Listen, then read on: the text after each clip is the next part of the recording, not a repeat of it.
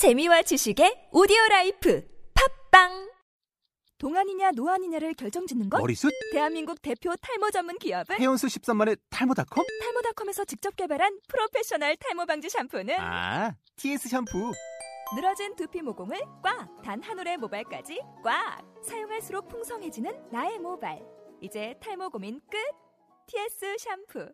아웃도어 RV 레저 캠핑에 가장 유명한 쿨러 브랜드는 콜맨? 에이 아니야 도메틱이지 전 세계 캠핑카 냉장고도 전부 도메틱이라고 꽁꽁 얼린 생수통을 넣고 다녀야 하는 아이스박스 시대는 갔다. 전기나 차량용 배터리를 연결하면 스스로 냉각, 영하 22도까지 냉동이 가능한 냉동 쿨러도 오직 도메틱. 도메틱 쿨러로 무더운 캠핑장에서 더욱 시원한 맥주 맛을 느껴보세요 지금 바로 네이버에 도메틱 쿨러를 검색해 보세요.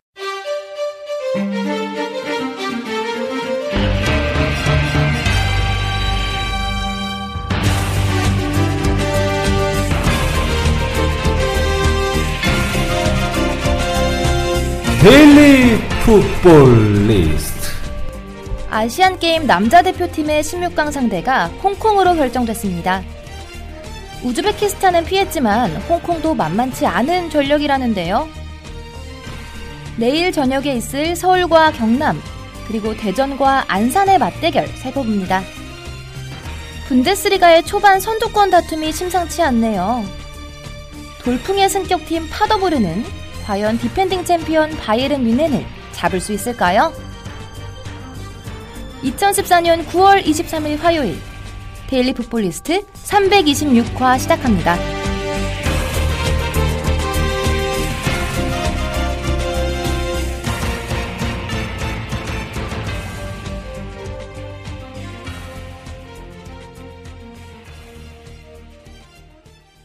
안녕하세요. 화요일 진행을 맡은 이지원입니다.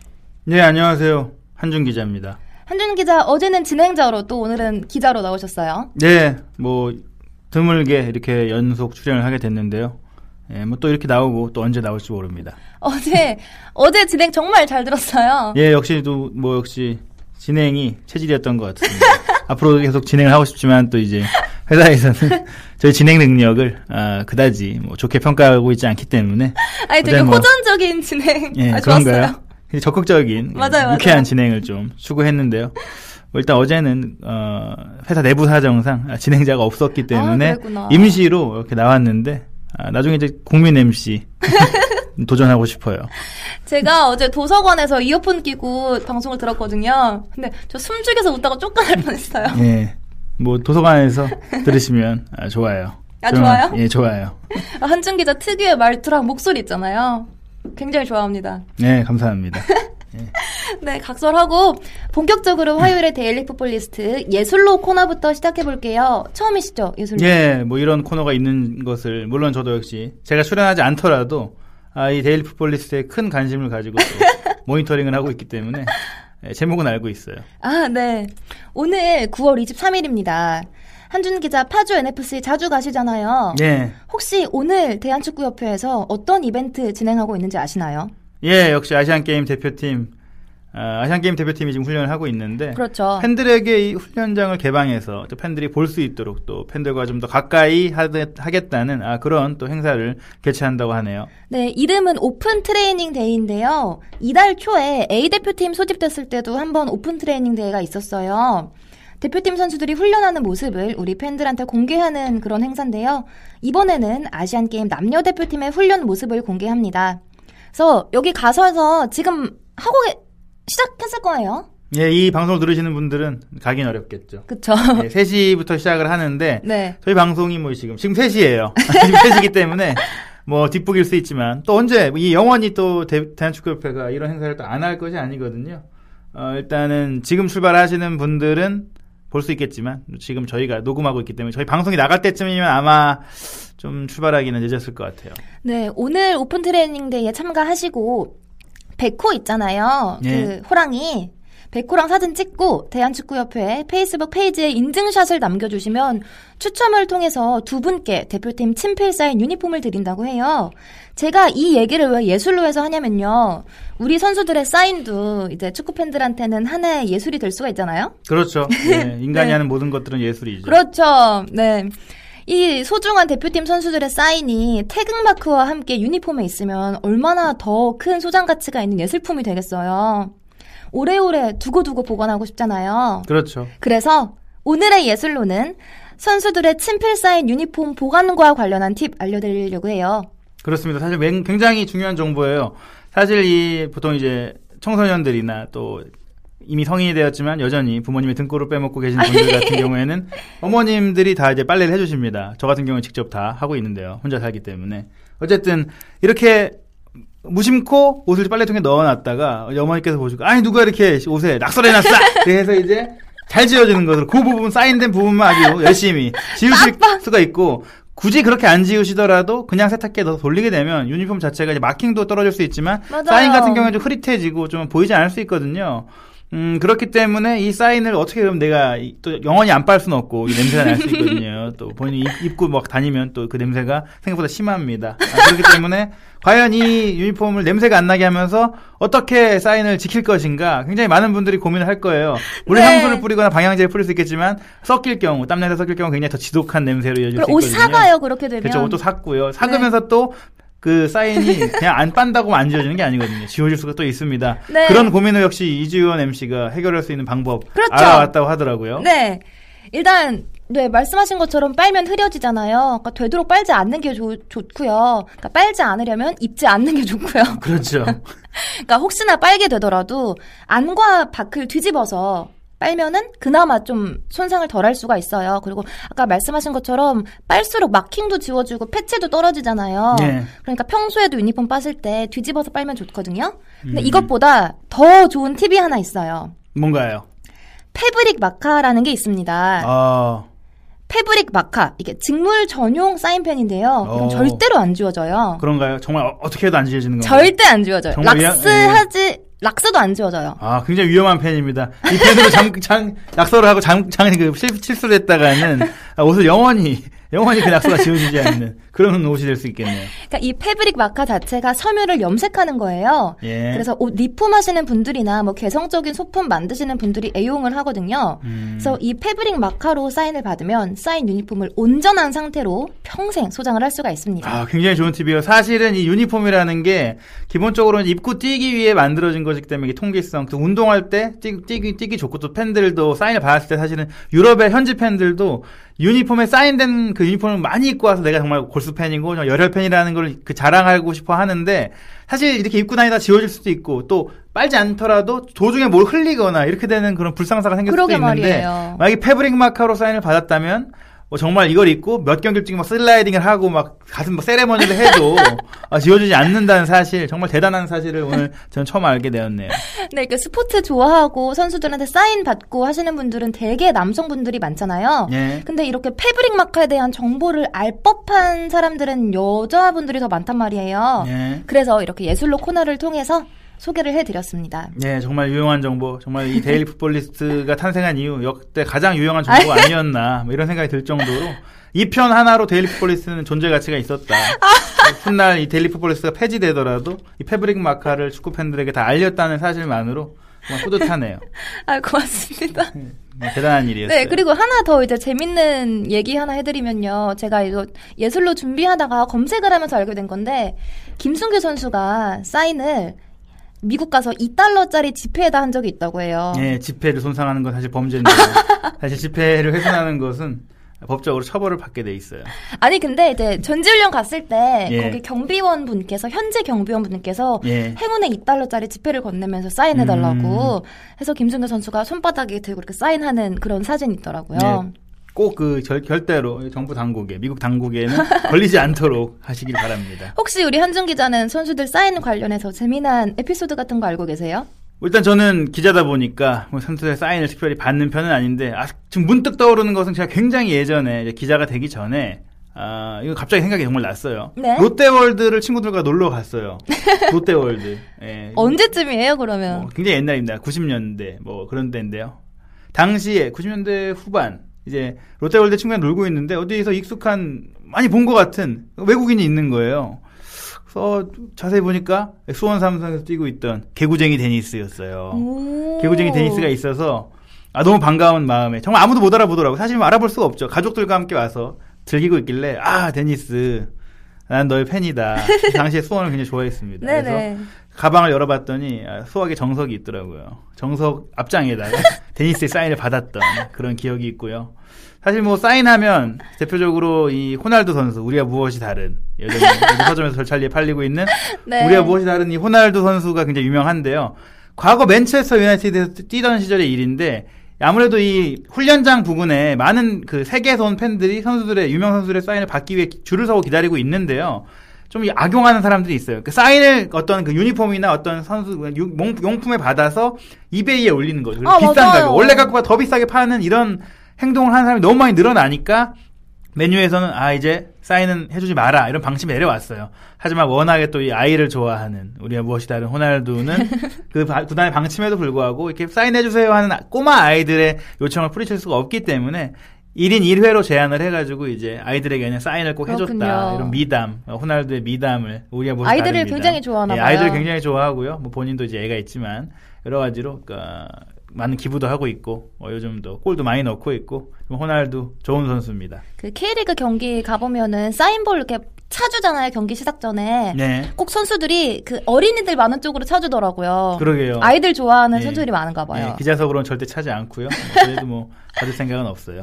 네, 아무쪼록 우리 청취자 여러분들 앞으로 유니폼에 사인 받으실 일 있으면은 패브릭 마카 꼭 준비해 가시는 걸로 네, 잊지 마시길 바라고요. 네, 또 이제 호날두 선수가 레알 마드리드에 있으니까 혹시 이 호날두 선수의 사인을 받으러 가시는 분들도 이 패브릭 마카를 꼭 준비해서. 준비해서 가시고요. 집회는 웬만하면 받지 마세요. 집회 훼손 좋지 않은 일입니다. 네, 저희는 잠시 후에 돌아올게요.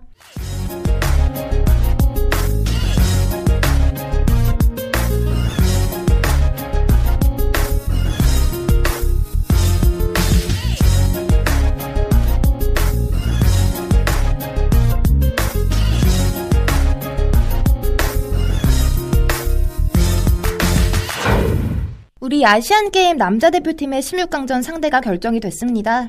한국인, 우리나라 김판곤 감독이 이끄는 홍콩을 만나게 됐어요.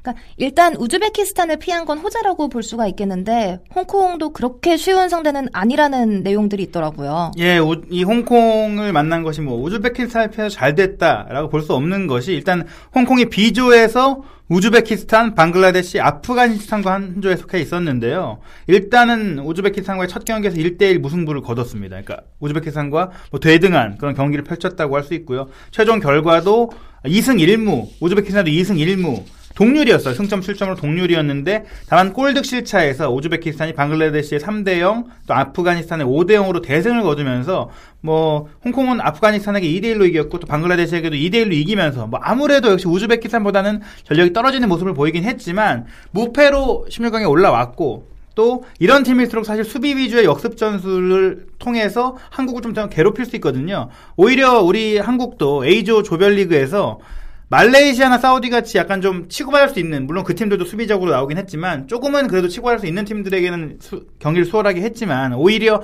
최약체로 불렸던 라오스 완전히 말이에요. 수비로 정말 내려서서 한두 번씩 올라왔던 팀에게는 더 고전했던 측면이 있거든요. 그렇기 때문에 결코 홍콩을 만만히 볼 수가 없고 뭐 말씀하신 대로 굉장히 중요한 거는 홍콩을 이끌고 있는 감독이 한국 선수 출신인 한국 지도자인 김판곤 감독이기 때문에 또 한국을 잘 알고 있다는 점도 조심해야 됩니다. 또 김판곤 감독은 홍콩에서도 지도자로 많은 경력을 인정받았을 정도로 홍콩 대표팀을 굉장히 잘 꿰뚫고 있는 것 같더라고요. 뭐 홍콩에서 선수 생활도 했었고 뭐 홍콩 대표팀이 이끈 이후에 동아시안 게임 우승이나 또 동아시안컵 결선 진출 같은 그런 성과를 내면서 홍콩의 최우수 지도사장을 그 받은 적이 또 있거든요.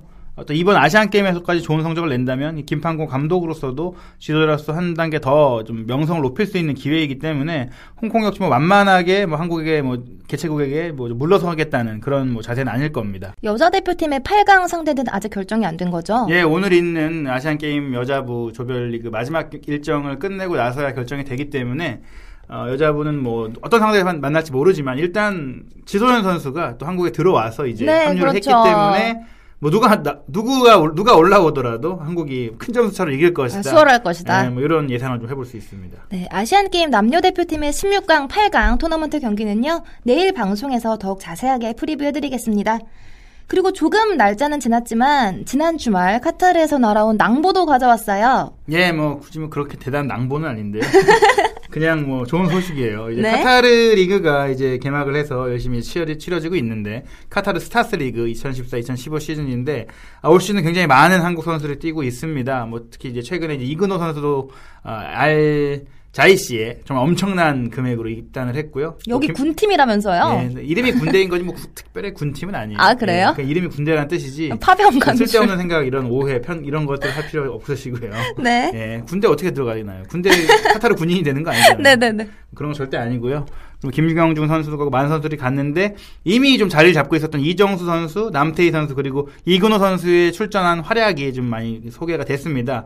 먼저 이제 베테랑이죠. 34살 알사드에서 뛰고 있는 이정수 선수 수비수인데도 골 넣는 수비수로 유명하잖아요. 어, 이 선수가 이제 움살랄과의 원정 경기에서 후반 33분에 선제골을 터뜨리면서 팀의 2대1 승리에 기여를 했어요. 경기 막판까지 치열하던 경기가 이제 이정수 선수의 골로 좀 아, 알사드가 좀 앞설 수 있었던 아, 그런 경기였고요. 또 이정수 선수는 풀타임 최근에 그 세 경기 모두 풀타임을 치렀었고 또 시즌 첫 골을 기록하면서 완벽한 주전 선수라는 걸좀 인정을 받았고요. 또 이근호 선수는 이제 입단 이후 첫 경기 아, 치렀습니다. 지난 20일인데요. 합류한 지 3일 만에 경기에 나왔기 때문에 아무래도 시차 적응, 팀 선수들과의 좀 호흡 이런 것들이 좀 아직 좀 부족하기 때문에 뭐 어떤 기록을 사- 세우진 못했고요. 대신 후반 15분에 들어가서 30분 정도 아, 경기를 뛰면서 많이 아, 좀 뛰었네요. 예, 녹아드는 모습 보였습니다. 그리고 이제 레크위아에서 뛰고 있는 남태희 선수 이미 뭐 2011년에 입단했기 때문에 그렇죠. 뭐 3시즌 동안 뭐 56경기에 나서면서 26골 굉장히 엄청난 골 기록을 남기고 있는 남태희 선수입니다. 뭐 최전방 공격수가 아님에도 불구하고 득점 기록이 굉장히 좋은데 뭐 이번 뭐 남태희 선수도 아, 지난 주말에 있었던 경기에서 팀의 이제 1대0 승리로 이어진 아, 루이스 세아라 선수의 골을 어시스트하면서 아, 4경기 연속 공격 포인트예요. 와. 시즌 개막 후 지금 4경기 4전 4승으로 아, 레크위야가 1위를 달리고 있고 지난 3경기에서 모두 골을 넣었었는데 이번 경기에서는 어시스트를 기록하면서 아, 거의 뭐 레크위야의 메시가 아닌가 아, 이런 생각이 들 정도로 대단한 활약을 하고 있습니다. 네, K리그랑 유럽 주요 리그에서 뛰는 우리나라 선수들은 저희가 자주 다루잖아요. 근데 아시아권, 뭐 일본, 중국이나 중동 이쪽은 많이 다룰 기회가 없었거든요. 오히려 이쪽이 훨씬 선수들은 많은데 사실 정보를 얻기도 쉽지가 않고 해서 하지만 이렇게나마 전해드리니까 나름대로 뿌듯하고 알차고 기분 좋네요. 예, 한 가지 빠뜨렸는데 그 이근호 선수가 그 시- 시즌 데뷔전 상대가 레크리아였어요. 그래서 아, 그랬어요? 예, 레크리아가 아, 이 이근호 선수의 엘 자이 씨에게 1대0 승리를 거뒀고요. 그것에 남태희 선수가 기여를 한 겁니다. 그럼 이제 카타르에서도 이제 코리안 더비를 많이 볼 수가 있겠네요. 네, 뭐볼 수는 없어요. 열리긴 열리겠지만 저희가 이제 아, 중계를 중계가 어려워서? 하지만 또 인터넷에서는 또 이제 카타르 방송들이 잘 돼 있거든요. 그렇기 때문에 여러분이 뭐 굳이 마음 먹고 찾아보신다 한다면 보실 수 있습니다. 네, 중동 리그도 종종 찾아보도록 하겠고요. 이어서 K리그 소식으로 넘어가 볼게요. 내일은 K리그 match day는 아닌데요. 밀린 경기랑 앞당겨진 경기가 있습니다. 먼저 K리그 클래식 서울과 경남은 서울의 아시아 챔피언스 리그 참가로 인해서 경기를 앞당겨 치르고요. 대전과 안산은 지난달에 프란치스코 교황 방한 일정으로 인해서 연기됐던 경기 22라운드를 치릅니다. 먼저 서울과 경남의 이야기부터 해볼까요?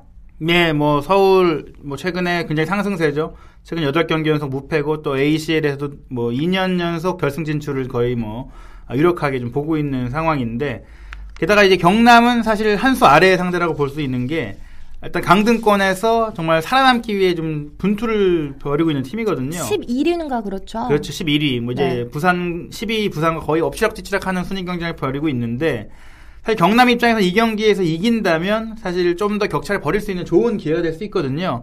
하지만 뭐 서울이라는 벽, 게다가 원정 경기를 치러야 된다는 점뭐 이런 점에서 많은 분들이 서울에 좀 우세를 점치고 있습니다. 근데 또 서울은 아시아 챔피언스 리그를 코앞에 두고 있기 때문에 좀 힘을 빼고 나오지 않을까 이런 생각을 할 수도 있을 것 같은데요. 게다가 지난 주말에 서울 입장에선 전북 원정을 다녀왔는데 이 경기에서도 득점 없이 비겼고요. 사실 서울이 경남에 강할 것처럼 보이지만 최근 네 번의 맞대결에서 서울이 경남과 네번 모두 비겼어요. 올 시즌 이미 치른 두 경기에서도 0대0 1대1로 비겼고 아, 득점력에 대한 좀 아쉬움이 많이 나오고 있습니다. 그러니까 팀 내 최대 득점자가 윤일록 선수 8골을 기록한 윤일록, 윤일록 선수인데 지금 윤일록 선수는 부상으로 빠져 있고 이미 그렇죠. 아시안 게임에 차출된 네, 그렇죠. 데다가 어차피 못 뛰는 상태에서 부상까지 당해 버렸고 어, 지금 전체적으로 공격진에서 좀 해결사가 없다는 그런 지적을 받고 있는데 대신 뭐 서울 입장에서는 대신 수비수들이 수비 포지션에서만 8골이 나왔고 그러니까 미드필드진에서도 많은 골을 넣고 있다는 점을 위안 삼아서 경남을 상대로 이번에 꼭 이기겠다 뭐 이런 그런 입장 그런 의지를 보이고 있습니다. 서울은 이번 경기에 이길 경우 4위까지 올라갈 수 있고 또 경남은 이번 경기에 이기면 9위까지 올라갈 수 있기 때문에 서로를 꼭 잡고 싶을 텐데요. 네. 꼭 이럴 경기는 비기는 경향이 많아요. 5연속 무승부가 될 수 있는 아, 그런 상황입니다. 네, 그 고명진 선수는 지난 전북전에서 K리그 통산 200경기 출전 기록 세웠더라고요. 근데 동시에 경고를 받아서 이번 경기 못 나오더라고요. 예, 200경기 뛰었으니까 쉬어라. 뭐 이런 본인 스스로 200경기 채우면서 아 이제 그만 좀 한번 쉬, 쉬고 쉬고 싶다. 싶다? 일부러 경고를 받은 건 아닌가. 물론 그건 아닐 겁니다. 네. 그런 선수는 아니고요. 어쨌든 아, 서울과 경남의 경기 이제 K리그 다른 경기들이 안 열리는 상황에서 열리기 때문에 아마 많은 리그 팬들이 또 이 경기 주목해서 볼 것 같은데 아, 물론 이날이 또 아시안 게임 경기도 같이 열리기 때문에 좀 겹치기도 하지만 어쨌든 서울 팬들은 서울 월드컵 경기장에 찾아서 또 인천까지 가기 먼으신 분들도 있으니까요. 경기를 즐기셨으면 좋겠습니다. 네, 서울과 경남의 경기 내일 저녁 7시 30분 서울 월드컵 경기장에서 펼쳐집니다. 적벽대전이라는 포스터도 만들어가지고 홍보를 하고 있더라고요. 예, 요즘, 요즘 이제 서울 쪽에서 어, 다양한 마케팅 좀 시도하고 있는데요. 뭐 K리그 많은 구단들이 이렇게 재미를 주기 위해서 이야기거리를 만들어내고 어, 그러고 있어요. 요즘 K리그 구단들은 포토샵 능력자를 뽑는 게 아닌가 싶어요. 예, 그렇습니다. 어쨌든 뭐 이제 구- 뭐 구단 홍보 담당자들이 당장 경기를 뛰고 그럴 수는 없기 때문에 이런 다양한 방식으로 노력하는 모습 아, 보기 좋고요. 다들 어, 화이팅 하십시오. 예. 네, 그리고 같은 시각에 있을 K리그 챌린지 대전과 안산의 경기도 살펴볼게요. 이게 원래 주말 경기였단 말이에요. 그래서 제가 이거 보러 대전 가려고 했었거든요. 예. 대전에 친구도 살고 해서 겸사겸사 보려고 했었는데 그때 경기가 미뤄지는 바람에 보진 못했지만 내일 기대를 하고 있어요, 저는. 예, 내일 가시나요, 그러면? 그건 예, 아니고요. 그때 왜 가시려고 했어요, 그러면? 아, 그때요? 그땐 네. 주말이어서. 아. 겸사겸사. 그 프란, 프란치스코 교황은 안 보셨어요, 가서? 네, 축구를 보는 걸로. 예, 네. 그렇죠. 그 축구장은 역시 교황을 만나는 곳이 아니죠. 축구를 만나는 곳인데요. 일단은 대전, 사실 올 시즌 챌린지에서 압도적인 선두를 달리고 있기 때문에 아, 승격 확정은 사실 시간 문제다. 뭐 이런 얘기가 나왔고 이제 최근 경기를 앞두고는 이제 뭐 구체적으로 매직 넘버까지 나왔어요. 이제 몇 점만 추가하면 남은 경기 상관없이 우승을 할 것이다라는 얘기가 나오자마자 아 묻힌 듯한 무승 행진이 이어지고 그러게 있어요. 말이에요. 그러니까 대전이 올 시즌 너무 잘했기 때문에 승리가 없었던 경기가 두 2연속 정, 정도밖에 없었는데 이번에 최근에는 3경기 연속 승리를 거두지 못했어요. 심지어 지난 주말에는 확실히 한 수 아래로 여겨진 충주와도 1대1로 비기면서 승점 쌓기에 실패하고 있거든요. 지금 대전 입장에서는 안산전에 3연승을 했기 때문에 어, 굉장히 좀 기분이 좋은 상태인데 이번 경기에서 역시 좀 최근에 안 좋았던 너무 그 부담되는 빨리 승격을 조기 확정하고 싶다는 그 마음 때문에 좀 발목을 잡혀 있었- 있었던 아, 그런 모습이 많았기 때문에 이번 경기도 약간 좀 쉽지는 않을 것 같습니다. 안산도 최근 두 경기 연속 무승이더라고요. 그렇습니다. 안산 역시 사실 뭐 경찰청 축구단이죠. 아, 이미 국가대표급 선수들이 많이 포진해 있는 팀이기도 하기 때문에 물론 이제 최근에 몇몇 선수들의 전역 문제로 인해서 경- 선수단이 이탈 자원이 있지만 역시 네. 또 안산은 역시 정신적으로 굉장히 무장되어 있는 팀이라서 어, 결코 대전에게 쉽게 물러서진 않을 것으로 보입니다. 네, 안산은 이제 9월 30일을 기점으로 아까 말씀하신 것 처럼 선수들이 대거 빠져나가잖아요. 그렇죠. 그렇기 때문에 제대 이전에 승점을 확실히 쌓아놔야 좀 마음이 편할 것 같아요. 예, 안산은 뭐 현재 2위이기 때문에 역시 대전이 상대하기엔 가장 어려운 팀이라고 할 수 있고 이미 올 시즌 무패 행진 와중에 안산이 대전을 6대 1로 크게 이겼던 아, 그런 또 전력도 있기 때문에 아, 이번 경기 대전과 안산의 경기는 챌린지의 정말 top class 수준을 볼 수 있는 경기다.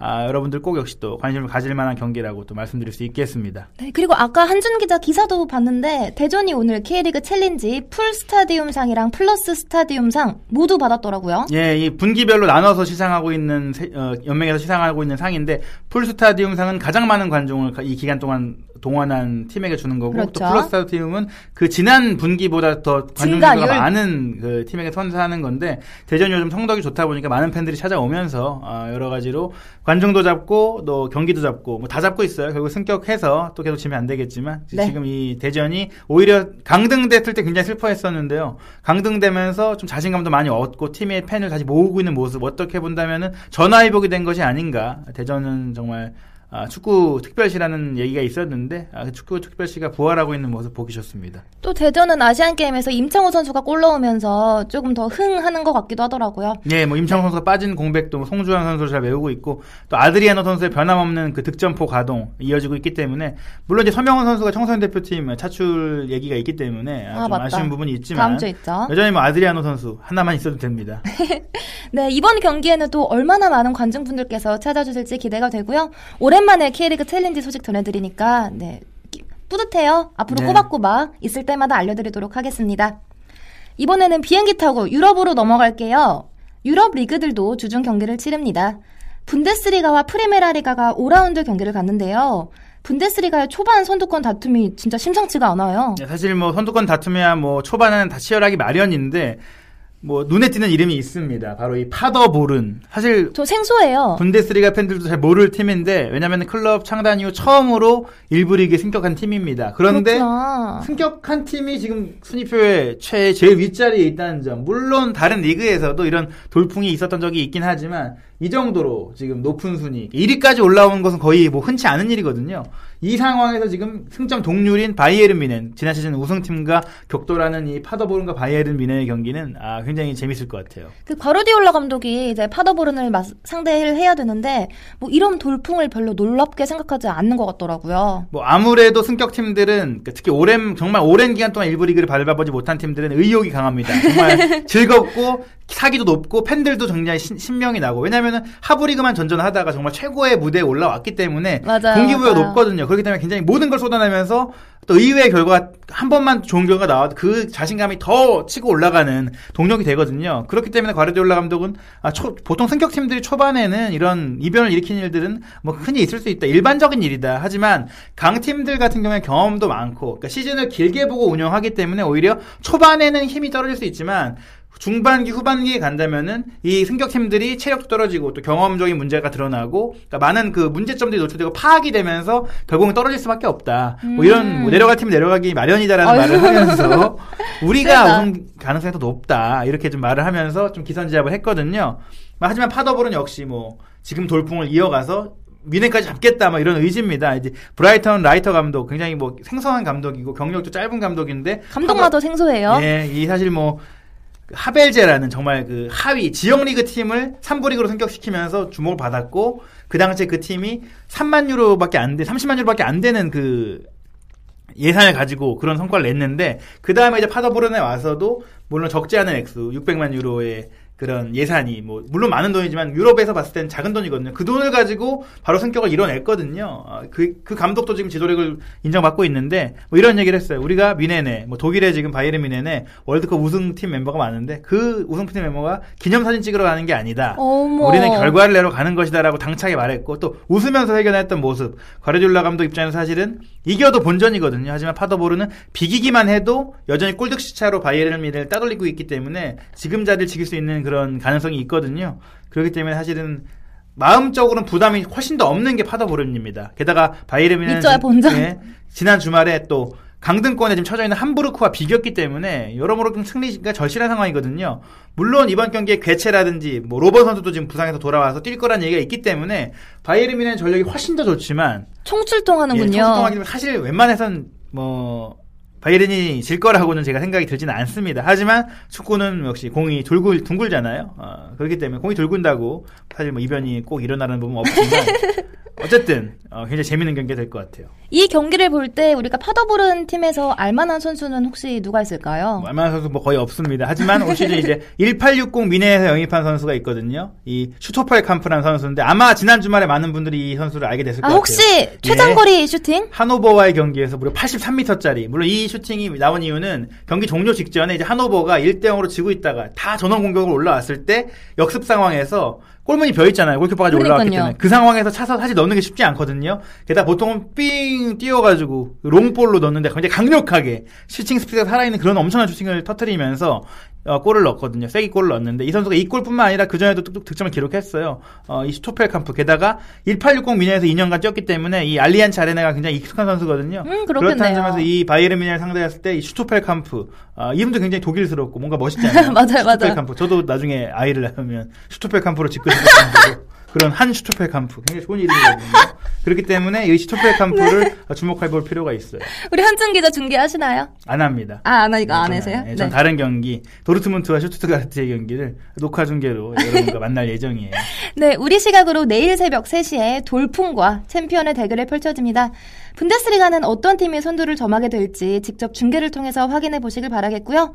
같은 시각에 펼쳐지는 프랑크푸르트와 마인츠의 경기도 있죠. 예, 이 경기는 역시 구자철 선수의 출전 여부로 좀 관심을 끌고 있는데 지난 주말까지 마이, 마인츠가 지난 주말에 도르트문트를 꺾으면서 정말 역시 마찬가지로 선두 경쟁에 좀 합류해 있는 상황이거든요. 승점 같죠, 예, 1위랑. 예, 골득실 차로 지금 파더보른이 조금 앞서 있을 뿐이지 마인츠 역시 사실 돌풍이라면 돌풍인데 아쉬운 것은 이 경기에서 이제 오카자키 신지 일본 선수는 어, 골을 기록하면서 득점 선두에 오르면서 굉장히 이슈가 됐지만 구자철 선수는 못 뛰었어요. 아, 왜 못 뛰었냐? 뭐 실력에서 밀린 건 아닙니다. 오른쪽에 종아리 부상으로 경기에 나서지 못했는데 아, 이번 프랑크푸르트전에는 이제 부상에서 회복을 해서 선발까지는 모르더라도 이제 대기 명단에 들어서 경기를 뛸 수 있을 거라는 얘기가 들렸거든요. 음, 어, 그렇기? 때문에 이제 구자철 선수도 공격적으로 또 마인츠에서는 대표팀보다 오히려 좀 더 편하게 플레이하는 모습을 보여왔기 때문에 어, 이번엔 구자철 선수의 출전 기대해 보겠고요.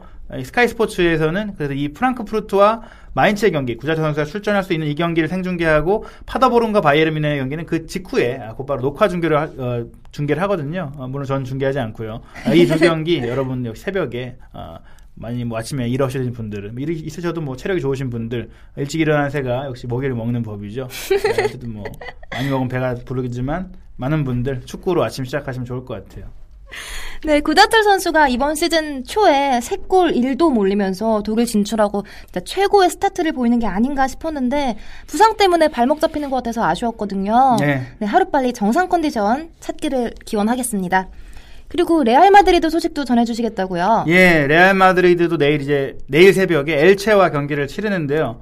사실 엘체와의 경기를 치르는 주중 경기 뭐 여러 가지 많은 이슈가 있기 때문에 좀 주목할 만한 경기가 아닐 수 있지만 지금 레알 마드리드의 안첼로티 감독이 마침내 로테이션을 가동하겠다고 말하면서 골키퍼진의 변화를 예고했기 때문에 많은 오. 관심이 집중되고 있습니다. 그럼 카시아스 안 나오나요? 그 사시아스 선수가 어, 사실 그 지난 시즌에는 챔피언스리그 우승 과정에 굉장히 좋은 선방 많이 했잖아요. 명예 회복을 했는데 여름에 이제 월드컵에서 이제 굉장히 약간 좀 부진한 모습을 보이는 데다가 아, 맞아요. 아. 네, 뭐 역시 뭐, 뭐 열심히 했죠. 뭐 아쉬웠어요. 그렇지만 이제 리그에선 디에고 로페스를 떠나보내고 케일러 나바스를 데려오면서 이제 아 골문의 경쟁이 더 치열해지겠구나 했는데 지금 계속해서 그 카시아스 선수가 나왔고 그 과정에 레알 마드리드가 지금 무려 리그에서만 8골을 아, 4경기만에 내주는 그런 모습을 보이면서 그 홈팬들마저 야유를 하는 상황이 됐어요. 그러니까 물론 이 말이에요. 실점들이 다 카시아스가 너무 혼자 잘못해서 그랬던 건 아닌데 그렇다고 하더라도 역시 주장으로서 좀 팀을 끌어올려야 되고 수비를 조율해줘야 되고 그리고 어떤 그 무기력하게 먹질 말아야 되는데 좀 그런 모습들을 보이면서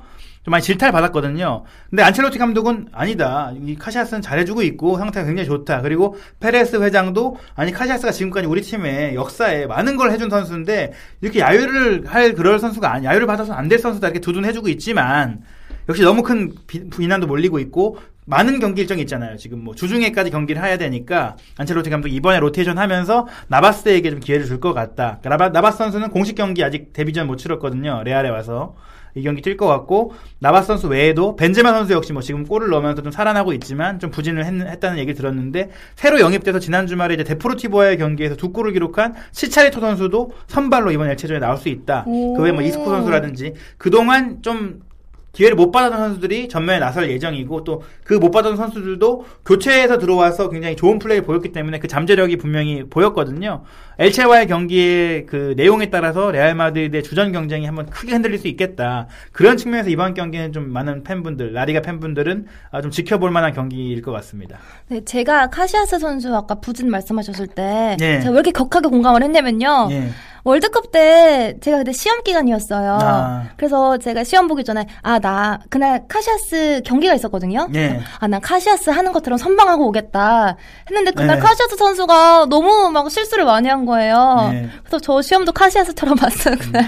그죠. 사실 어떤 경기 뭐 네덜란드전이었나요? 그 아마 초반이었을 네, 거예요. 근데 뭐 카시아스 선수가 그 경기에서 뭐 그렇게 실수를 크게 하진 않았어요. 그 수비 선수들이 실수를 많이 했지. 네. 카시아스 선수는 나름 어, 최선을 다했고요. 그 정말 자존심도 내던지고 열심히 뛰었습니다. 사실 뭐 그 당시 다시 한번 설명드리지만 골키퍼 차징도 좀 있었고 그 나머지 상황에서 수비가 너무 무너진 면도 있었기 때문에 카시아스를 비난하기에는 사실 과거에 무리뉴 감독이 약간 교체를 시키면서 아단도 투입하고 로페스도 영입했을 때는 카시아스가 사실 좀 약간 좀 부진했어요. 그 공중볼 처리가 좀 아쉬웠고. 그러니까 지금 최근에도 레알 마드리드가 지금 그 데드볼 상황, 세트피스 상황에서 실점을 계속하고 있는데 이 문제는 카시아스 혼자만의 문제가 아니라 수비진의 위치 선정이나 수비진의 커버, 다른 그 미드필드진의 가담 부족 이런 것들이 겹쳤기 때문에 실점을 한 것인데 카시아스 혼자만의 잘못으로 보는 것은 약간 좀 억울한 측면이 있거든요.